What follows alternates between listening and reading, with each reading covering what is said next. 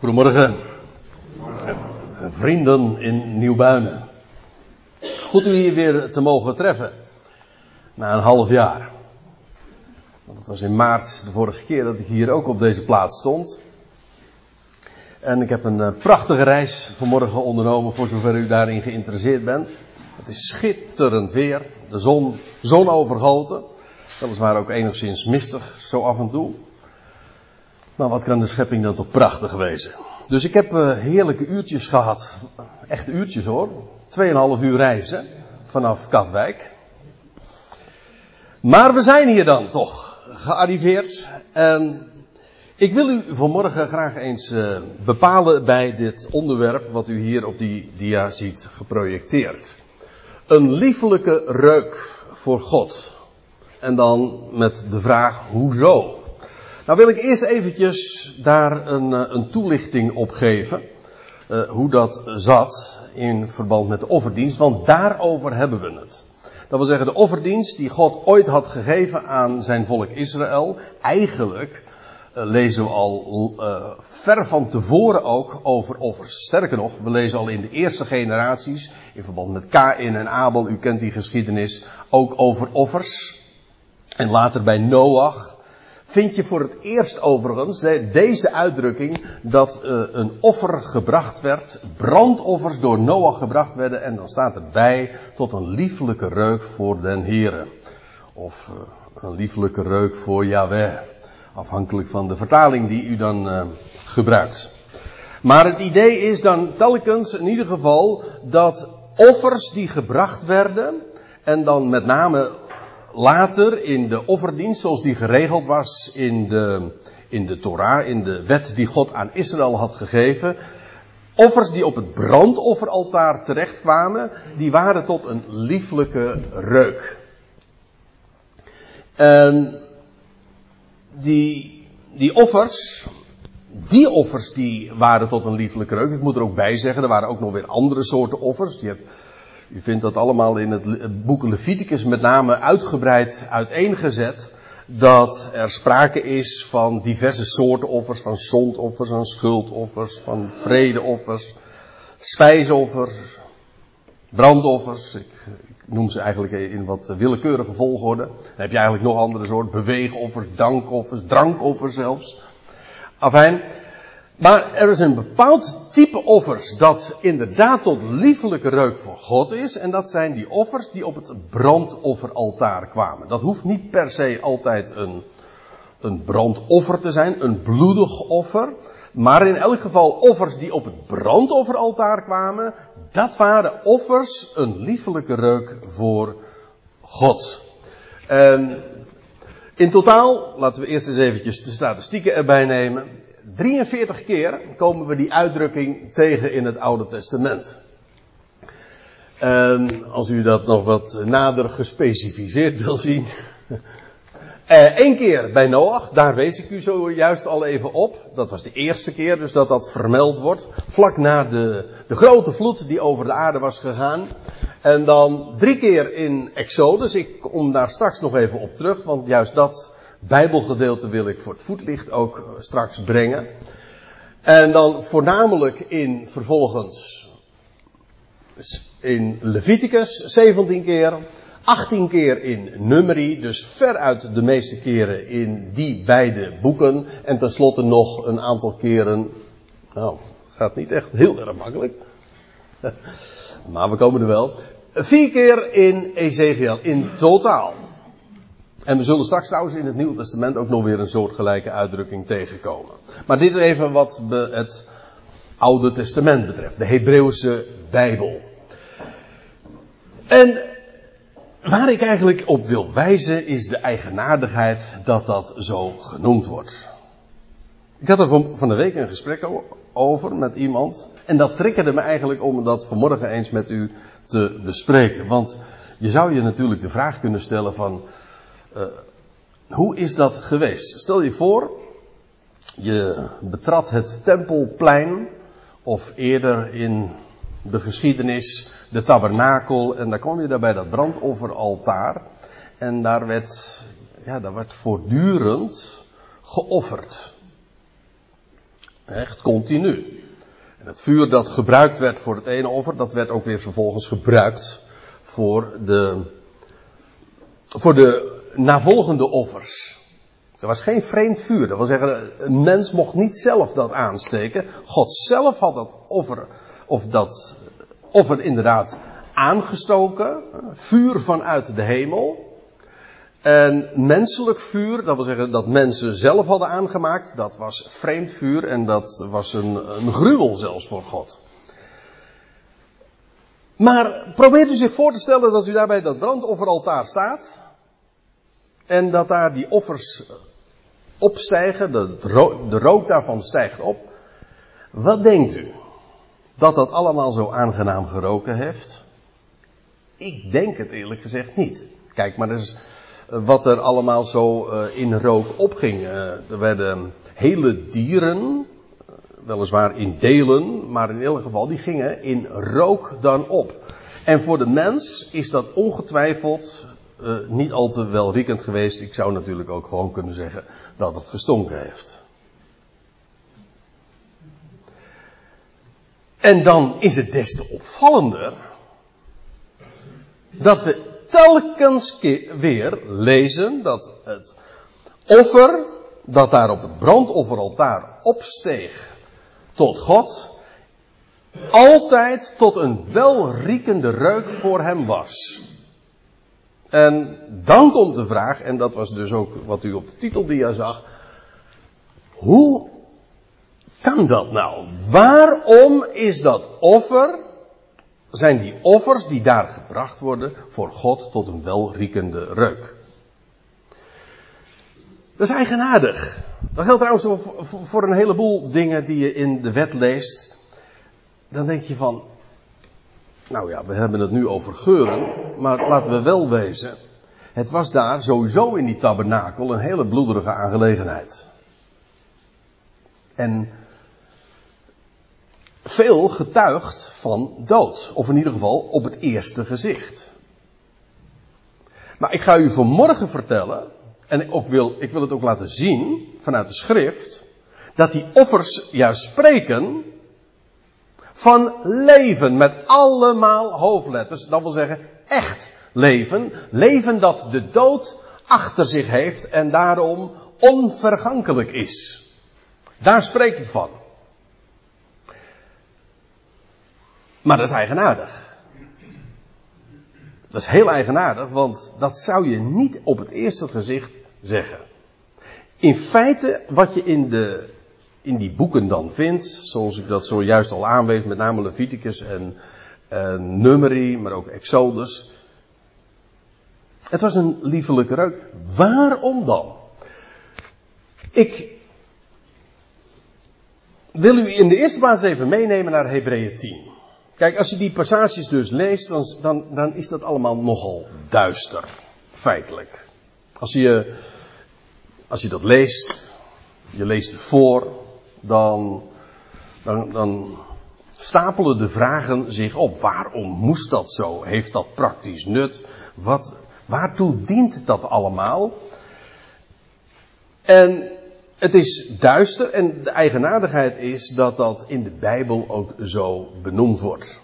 En ik neem u mee naar Hebreeën 10 en dan het eerste vers. En daar staat dit. Want, dit is een vertaling overigens die nogal gebaseerd is op een, letterlijke weergave van op deze interlineair. Dus het wijkt wellicht wat af van uw MBG of Telos of Statenvertaling. Maar dan staat er in Hebreeën 10 vers 1, want omdat de wet, hier een aanduiding van de boeken van Mozes in het algemeen, want, of meer speciaal de wet die God via Israël, via Mozes aan Israël heeft gegeven. Want, omdat de wet een schaduw heeft van de aanstaande goede dingen. Dat wil zeggen, de wet spreekt van dingen die zouden komen, die aanstaand waren en die allemaal goed waren. In de MBG-vertaling wordt er dan, en de Statenvertaling geloof ik ook, over de goederen gesproken. Maar dan moet je denken aan het, aan meervoud van goed, goede dingen. Het is dus niet zozeer van artikelen of uh, goederen zoals wij die in de winkel zeg maar kopen. Nee, het idee is van goede dingen. Het spreekt, het is een schaduw van toekomende of van aanstaande goede dingen. Maar daar is het een schaduw van. En een schaduw, ja, dat is in zichzelf duister. En dat is nou precies de indruk die we hebben wanneer we die wet en al die offers, want daar hebben we het dan in het bijzonder dan vanmorgen over. Trouwens, de Hebreeënbriefschrijver eveneens, dus dat uh, komt mooi uit. Het is allemaal zo duister. Wel, zegt de schrijver, dat klopt ook. Het is namelijk ook een schaduw. Het is duister in zichzelf, maar hoe kan dat dan, dat God dat gegeven heeft? Wel, omdat die schaduw wel degelijk spreekt van dingen die gaan komen en die zelfs goed zijn. In zichzelf mag het dan duister en van nacht en van dood spreken. Want duister in, de, in, in schaduw in de Bijbel is inderdaad uh, vaak ook een type van, van de dood. Denk maar aan die bekende psalm, 23. Al ga ik door een dal van schaduwen des doods. Daar waar geen licht komt. En daar waar, daar waar de dood heerst. Wel, dat is eigenlijk inderdaad wel heel typerend voor die, voor die tabernakel. Dan zou je zeggen van, daar heerst de dood. Daar wordt, daar wordt van alles geslacht. En daar is het zo bloederig. En daar stinkt het bovendien. En God kijkt er heel anders tegenaan. Waarom heeft hij dat zo gegeven? Wel, zegt de schrijver, het is een schaduw van toekomende goede dingen. Het laat namelijk, hoewel in zichzelf dus nogmaals duister, het laat de contouren zien van dat wat gaat komen. En ik wil dat straks ook graag laten zien. Het is dus niet het beeld van de dingen zelf. Kijk, de wet was dus geen afbeelding. Als je naar die wet kijkt en die offerdienst en al die bepalingen die gegeven worden, dan zie je daar geen plaatje van die aanstaande goede dingen. Het is geen plaatje, het is geen beeld, het is niet een foto van die goede dingen. Nee, het is een schaduw ervan. De contouren laten het zien, in zichzelf duister, en toch spreekt het van geweldige goede dingen de goede dingen eigenlijk ook.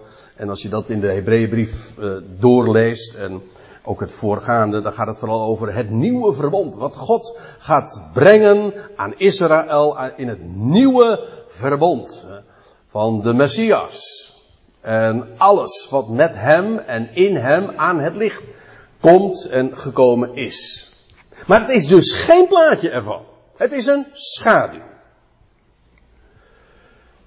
En feitelijk is het zo dat die wet een, scha een, een, een schaduw is, geen afbeelding, maar het is zelfs een contrast.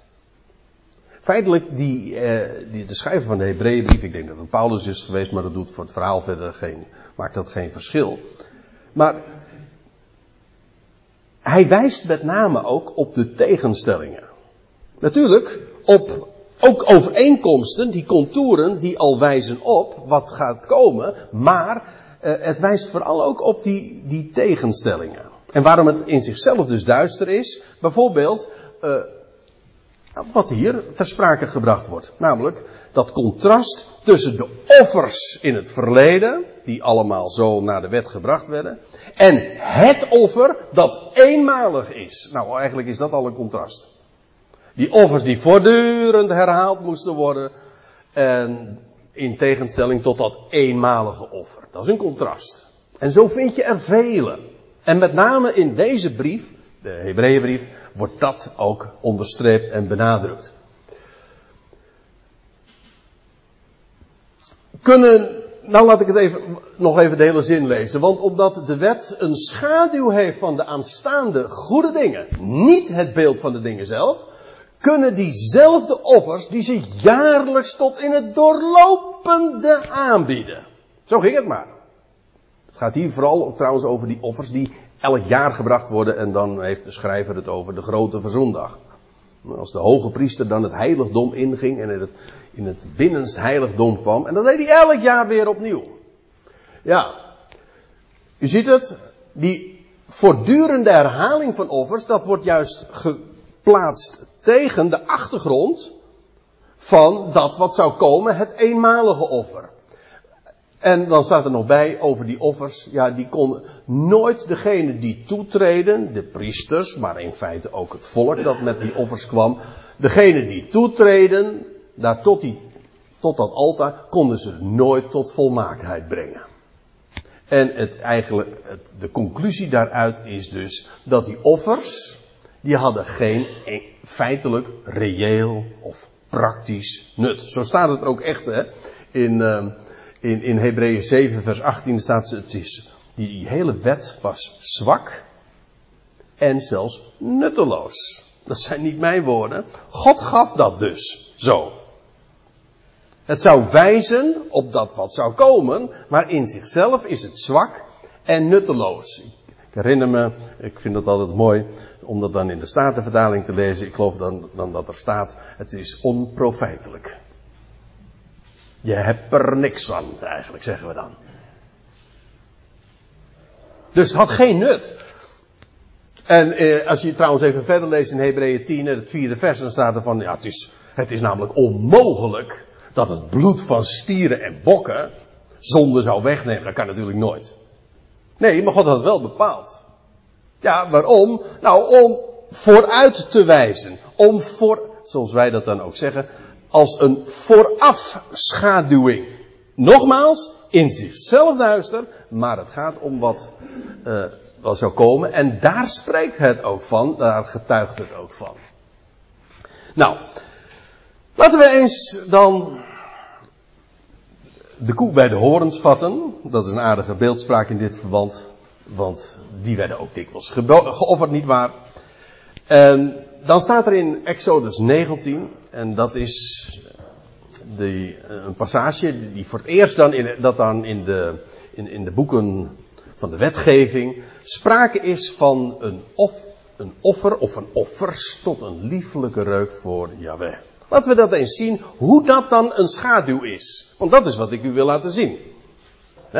nogmaals, het gaat eigenlijk de hele morgen over die vraag. Hoe konden die offers, die stonken, een liefelijke reuk zijn voor God? Nou, dat heeft niet te maken met dat wat het in zichzelf is, want dat is duister. En bovendien, inderdaad, dat stonk. Maar het getuigt van leven.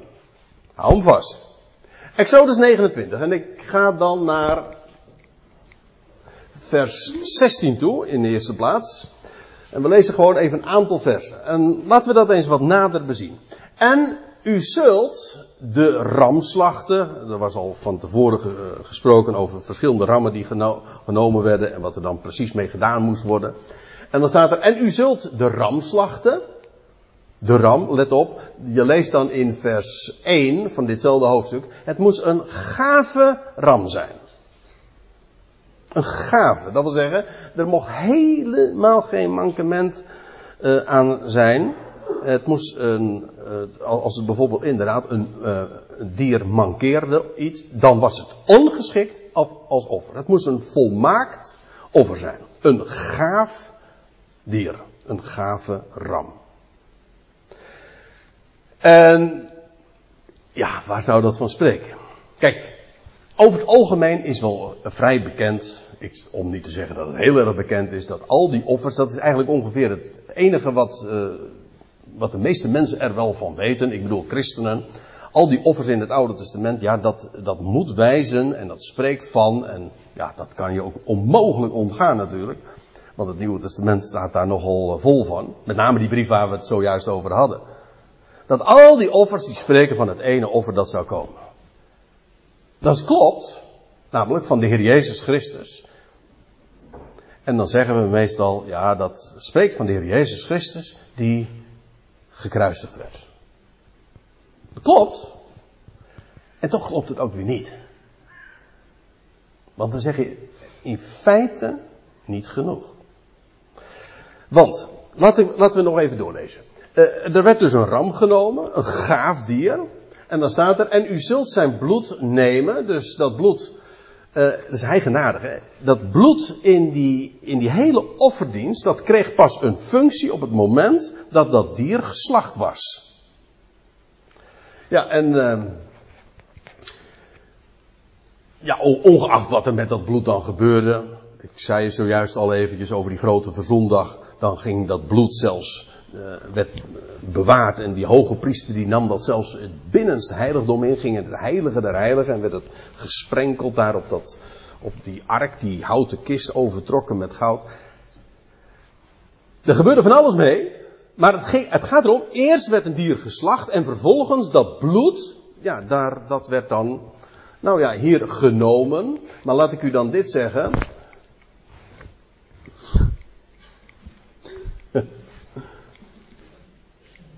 Wat een ongehoorzaam apparaat zeg. Het spreekt van het lammetje dat geslacht is.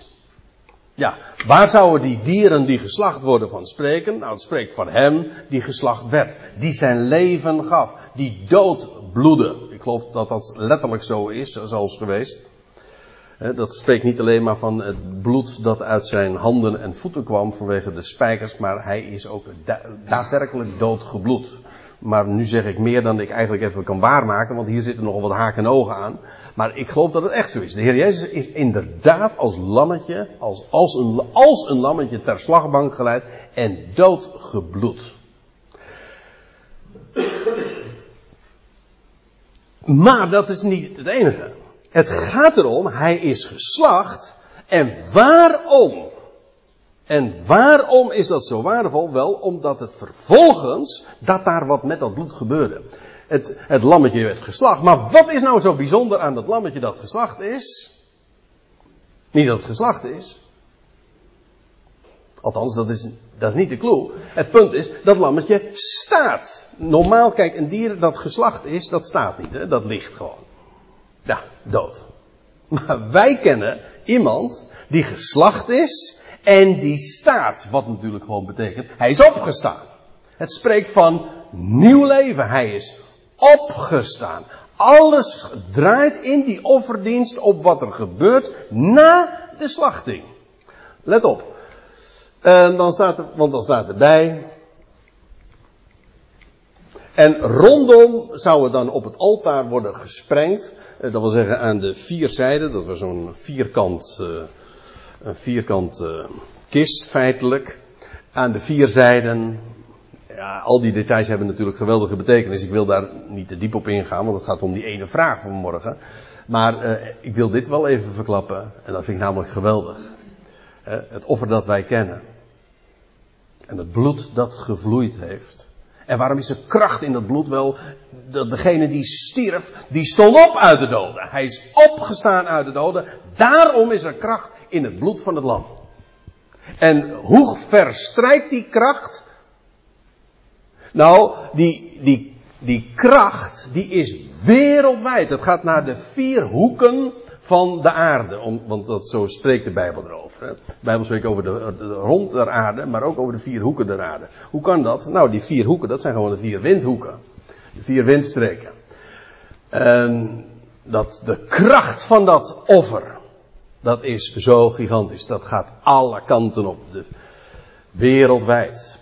De, het is de Johannes die in 1 Johannes 2 zegt van hij is een verzoening dat is eigenlijk een bedekking. Hij is een bedekking voor onze zonde. En er staat erbij, niet alleen voor ons, maar voor de gehele wereld. Dat wil zeggen, voor alle hoeken van de wereld.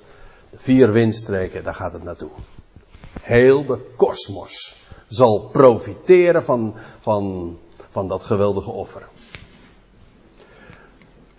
En de ram zult u in zijn delen dan delen en u zult zijn ingewand en zijn poten wassen. Reiniging spreekt dat uiteraard van. En op zijn delen en op zijn hoofd leggen. Namelijk uh, op het altaar. En feitelijk wat er dus gebeurde, een dier werd geslacht. Denk even aan die contour, hè? die schaduw. Het dier werd geslacht. Was dat het? Nee. Was dat het offer?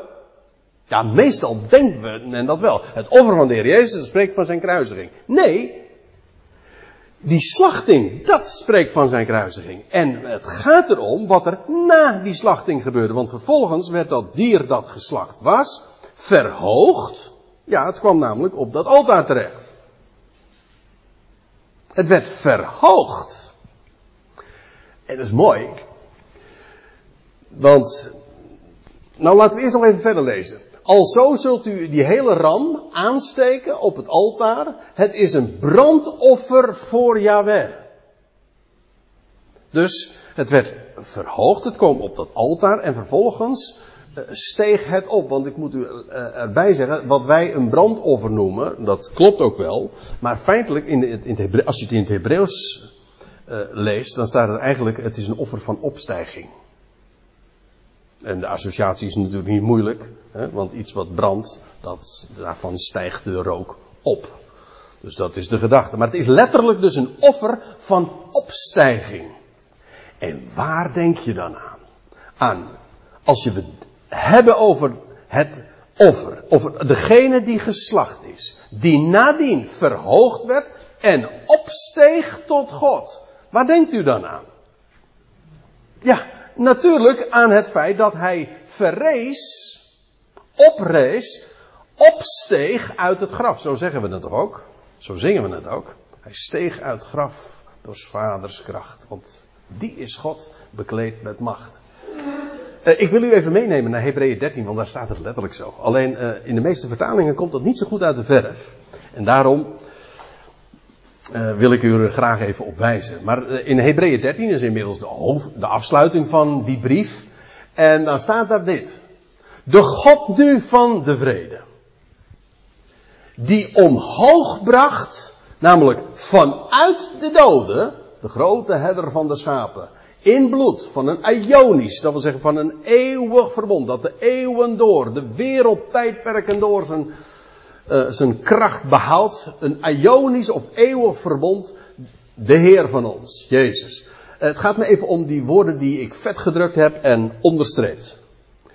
God heeft onze Heer, Jezus, de grote herder der schapen, het gaat hier over de kudde van Israël. Hij heeft hem omhoog gebracht vanuit de doden opstijging. Het dier werd geslacht. Is dat het offer? Nee, nee. Het, de, het offer kwam daarna. Hij werd verhoogd en hij steeg op. En het leuke is, en daarom wijs ik er eigenlijk ook op.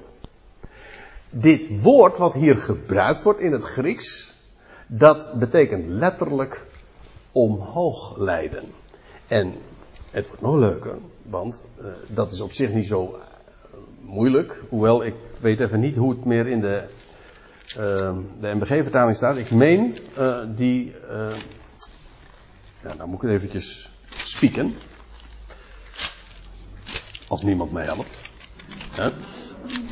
Nee, dat is geen aanklacht hoor. Het terugbracht. Ja, dat is die de die onze Heer Jezus terugbracht uit de doden. Maar het is niet terugbracht, hij omhoog bracht. En waarom vind ik dat zo, zo belangrijk? Wel, het gaat, gaat erom dat de Heer Jezus, terwijl hij in het graf lag, onder de doden was, is hij omhoog gevoerd, omhoog gebracht, omhoog geleid door God zelf. Ik zei al, dat vuur, waardoor God dat offer als het ware tot zich nam, dat kwam van hemzelf. Dat was niet, dat is geen mensenwerk. Nee, dat is, dat is wat hij doet. Maar hij, dat omhoog leiden, en als je dat nou, uh, als je, als je eens eventjes in een concordantie zou gaan kijken van waar dat woord nog meer voorkomt, dan kom je bijvoorbeeld in Handelingen 7, vers 41 dat ook tegen, en dan wordt het vertaald met een offerande brengen. En nou hebben we het plaatje compleet, want het spreekt gewoon van hem die geofferd werd, omhoog geleid werd, namelijk vanuit de doden. En hier heb je een geweldige bevestiging dat inderdaad zo'n offer van opstijging spreekt van het feit dat hij opsteeg uit het graf en verrees, oprees, uit de doden. En dan spreekt het van leven. En gaat er nu al een belletje rinkelen en een lampje branden, waarom dat voor God een liefelijke reuk was. Dat die offers Waarvan wij zeggen, dat stank. Ja, maar dat, nou kijk je alleen maar, dan zie je alleen maar dat duister. Dan zie je alleen maar die schaduw. Maar je, het gaat erom die contouren te zien. Het gaat erom wat er na die slachting gebeurt. En dan spreekt het van leven. Het spreekt van hem die stierf, wat meer is, zegt Paulus, die opgewekt werd, door God werd tot zich werd genomen. Hij werd verhoogd, altaar. Hij steeg op uit het graf. En dat was voor God de lieflijke reuk. Ja, daar staat erbij, tot een lieflijke reuk. Het is een vuuroffer voor Yahweh. Ja, dat is, eigenlijk mooi, want uh, je vindt dan ook nog uh, dat uh, als je als je kijkt wat er allemaal nog meer op dat altaar kwam, dan staat erbij het was dat er ongezuurd brood ook bij was. Ongezuurd. Dat betekent ja, het was brood, spreekt ook al van leven, brood van leven. Maar ongezuurd wil zeggen, het, u weet het, hè, een matses, ongezuurde broden, die, die bederven niet.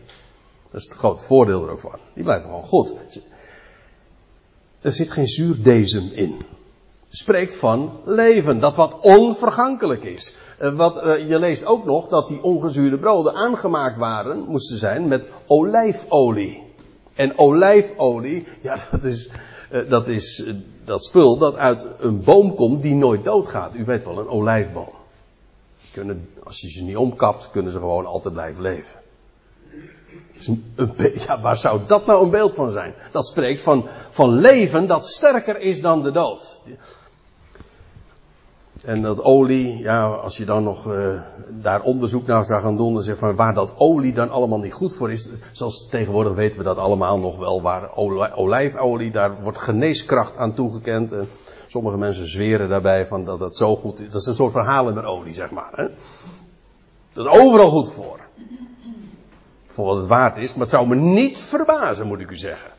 Want als je weet waar het een type van is, ja, dat komt uit de olijfboom onvergankelijk leven. Dat hoor ik er feitelijk nooit bij zeggen, maar ja, uh, het, is, het, is, het heeft geneeskracht. Uh, het, daardoor branden ook lampen, weet je wel. Die, die lampen bijvoorbeeld in het heiligdom, die branden, ja, waardoor? Wel, door, door, doordat, er, doordat ze bijgevuld waren door olijfolie. Nou, wat ik ermee wil zeggen is, dat wat daar op dat altaar opsteeg tot God, dat spreekt van leven. Hem die opgewekt werd, oprees uit de doden, maar ook de dingen die daar dan bijgevoegd werden, zoals hier in dit geval ongezuurd brood, onvergankelijkheid, uh, aangemaakt met olijfolie, spreekt ook over een onvergankelijk leven. En je zou eens na moeten kijken wat er allemaal nog meer bij kwam. Bijvoorbeeld uh, wijn,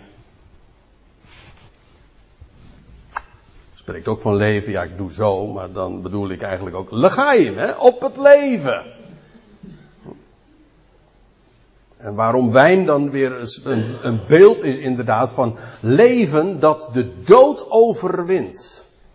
Het spreekt, wijn spreekt, zegt men heel vaak van ja, het spreekt van de dood. Ja, maar van de dood die overwonnen is. En dan is het inderdaad een geweldig type. Nou, hoe dan ook, dat wat er op dat altaar kwam, het is allemaal heel duister als je dat alleen maar dat ziet. Maar je ziet nou ook geen beeld. Dat is het punt. Je ziet alleen maar een schaduw. Maar wat een sprake van er, eh, gaat er vanuit. Als je ontdekt, ontdekt. Dat wil zeggen, als de bedekking eraf genomen wordt. Feitelijk is dat ook wat het Nieuwe Testament doet. De bedekking wordt weggenomen van Mozes. En dan, dan zie je alleen maar licht van die olijfboom, weet u wel. Een licht, dat gaat schijnen. Dat spreekt van zijn heerlijkheid, van zijn glorie. En God rook die geur in het Oude Testament. Hij gaf al die bepalingen. Had dat praktisch nut? Nee, natuurlijk niet.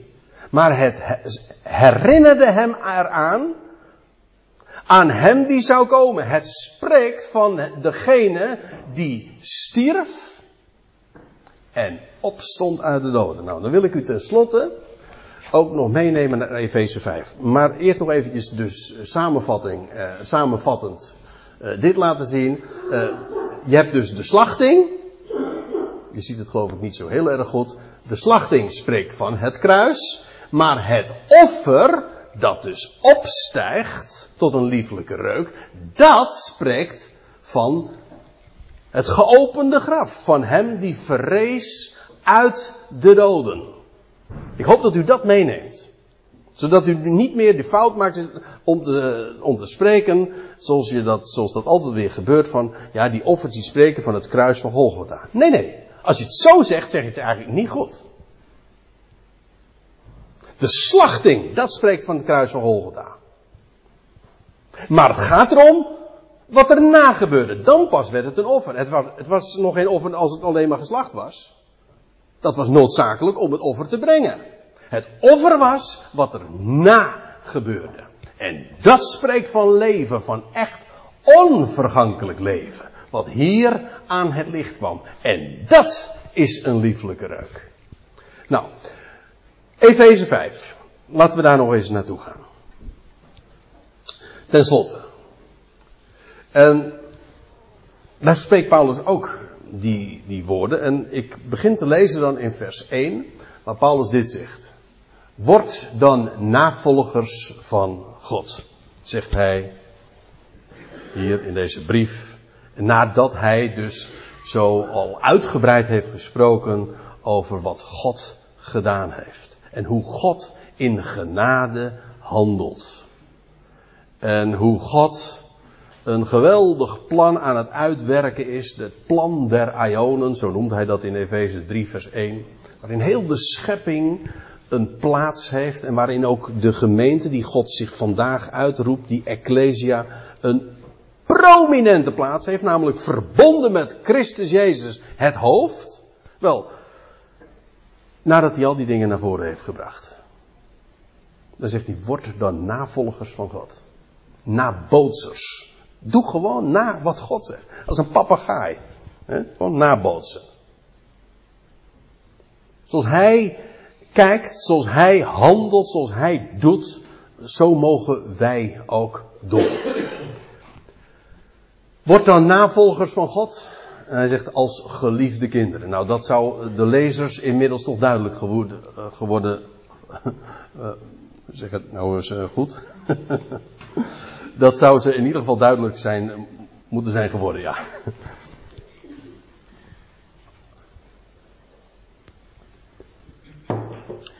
En, want over die liefde van God. We zijn geliefd. Daar hoef je niks voor te doen. Trouwens, het, mooie, het allermooiste vind ik, dat je er niet alleen maar niks voor hoeft te doen. Je kunt ook nooit kwijtraken. Je bent geliefd. Is onvoorwaardelijk. Dat is die liefde Gods. Het is echt liefde. Wordt er navolgers van God als geliefde kinderen en wandelt in liefde. In liefde. Gewoon laat dat je hele leefomgeving zijn. Liefde, namelijk die liefde, agape. En dat is de liefde Gods. Die, en het meest kenmerkende van die agape is dat er geen condities aan verbonden zijn. Het is onvoorwaardelijk. Zoals inderdaad Eigenlijk is een mooi beeld, hè? als geliefde kinderen. Want inderdaad, uh, ja, hoe herken je in deze wereld liefde? Dat is inderdaad in de, dat wat een, een vader en een moeder kennen voor hun kind. Je, je houdt van je kind, waarom? Ja, gewoon omdat het je kind is. En wat het kind ook doet, dat is in normale verhoudingen. Ik weet dat er heel veel uh, onnatuurlijk is en, en en afwijkt in de wereld. Maar normaal is dat een ouder liefde heeft voor het kind. En zelfs al gaat het kind, al doet het de vreselijkste dingen. En ik, en, ik wil niet eens uitspreken wat het allemaal zou kunnen zijn. En dan blijft staan, het is en blijft je kind. Dat is een nadeel misschien, maar dat is, dat wat liefde is. Dat is de pijn die liefde uh, met zich mee kan brengen liefde die onvoorwaardelijk. God heeft de wereld lief. Weet u waarom? Ik heb eigenlijk een heel mooi antwoord op. We zijn werk van zijn handen. Hij heeft, onszelf bedacht en gemaakt. We zijn zijn creatie. His original creation. Ik heb al uh, van die van die t-shirts gezien met die tekst. I'm his of God's original creation. Ik ben zijn maaksel. Ben door hem bedacht. Daarom houdt hij van ons. Het is toch geweldig om daaraan te denken. Dat je een geliefd kind mag zijn. Een geliefd. En, dat, en die liefde geldt elk schepsel. Onvoorwaardelijk. Daar kun, je, kun je nooit buiten vallen. Je kunt er niks voor doen om het te krijgen. Je kunt er ook niks aan doen om er buiten te vallen. Het is gewoon, het staat. Het is een feit. Wat geweldig als je, als je God zo mag kennen. En Paulus zegt dan, wandelt in die liefde. Wandelt in liefde, zoals ook Christus ons uh, lief heeft. Dat trouwens, staat hier trouwens als een, als een tijdloos feit wordt dat hier weergegeven. Ongeacht wanneer. Hij heeft ons lief. Het gaat hier specifiek over Christus. Ook Christus vandaag. Hè? Dat is ook Efeze 5, die zich vandaag ook overgeeft voor de Ecclesia. Om haar te reinigen en zich inzet. Hij behartigt daarboven onze belangen. Reinigt ons ook enzovoort. Dat is allemaal voor zijn rekening. Wandelt in die liefde zoals ook Christus ons lief heeft. En zichzelf heeft overgeleverd ten behoeve van ons. Ja, kijk. En nu komen we al uh, bij het onderwerp waar we het vanmorgen dan speciaal over hebben. Het gaat hier natuurlijk over het feit dat hij ons, dat hij ooit in het verleden geslacht werd. Als een lam ter slachting geleid werd. Nou, als ergens is gebleken Gods ultieme liefde is dat toen geweest. Als de wereld Gods zoon aan het kruis nagelt en God zegt, ik hou van die wereld. moet je je voorstellen. Gods zoon wordt gekruisigd. En wat zegt God? En die wereld, daar hou ik van. Dat, dat betekent dus inderdaad dat je nooit buiten die liefde kan vallen. Als, als zelfs de dood van zijn zoon niet toegerekend wordt. Hè? Zo staat het ook in 2 Korinthe 5, dat we de bediening van de verzoening hebben. Ja, waarom? Nou, uh, die is ons toevertrouwd, zegt Paulus. Uh, omdat uh, dat God in Christus de wereld met zichzelf verzoenende was. De wereld. Hè? Niet eng, dit clubje. Nee, de wereld met zich verzoenende was. Hun, en er staat erbij, hun zonde, hun overtredingen niet toerekenend. Zelfs toen ze zijn zoon aan het kruis na, hij rekende het niet toe. Kijk, dat is liefde. Dat is liefde. En, wel, hij heeft zich overgeleverd. Ten behoeve van ons. En nou komt het, nou komen we uiteindelijk weer bij het oorspronkelijk, bij de oorspronkelijke vraag. Hij heeft zichzelf overgeleverd ten behoeve van ons als offergave en slachtoffer aan God tot een welriekende geur. En ziet u nou dat woord slachtoffer. Dat is een mooi woord. Want kijk, die slachting spreekt van Christus sterven. Maar het offer dat hij bracht, dat spreekt van wat erop volgde. Toen hij opsteeg. Toen hij bewees de levende te zijn. En het spreekt ook van zijn tegenwoordige positie. Dat hij daar is. Hij is daar vandaag. De opgestane, de verrezene, degene die daar opgestegen is. Tot de grootste hoogte. Hoger kan niet.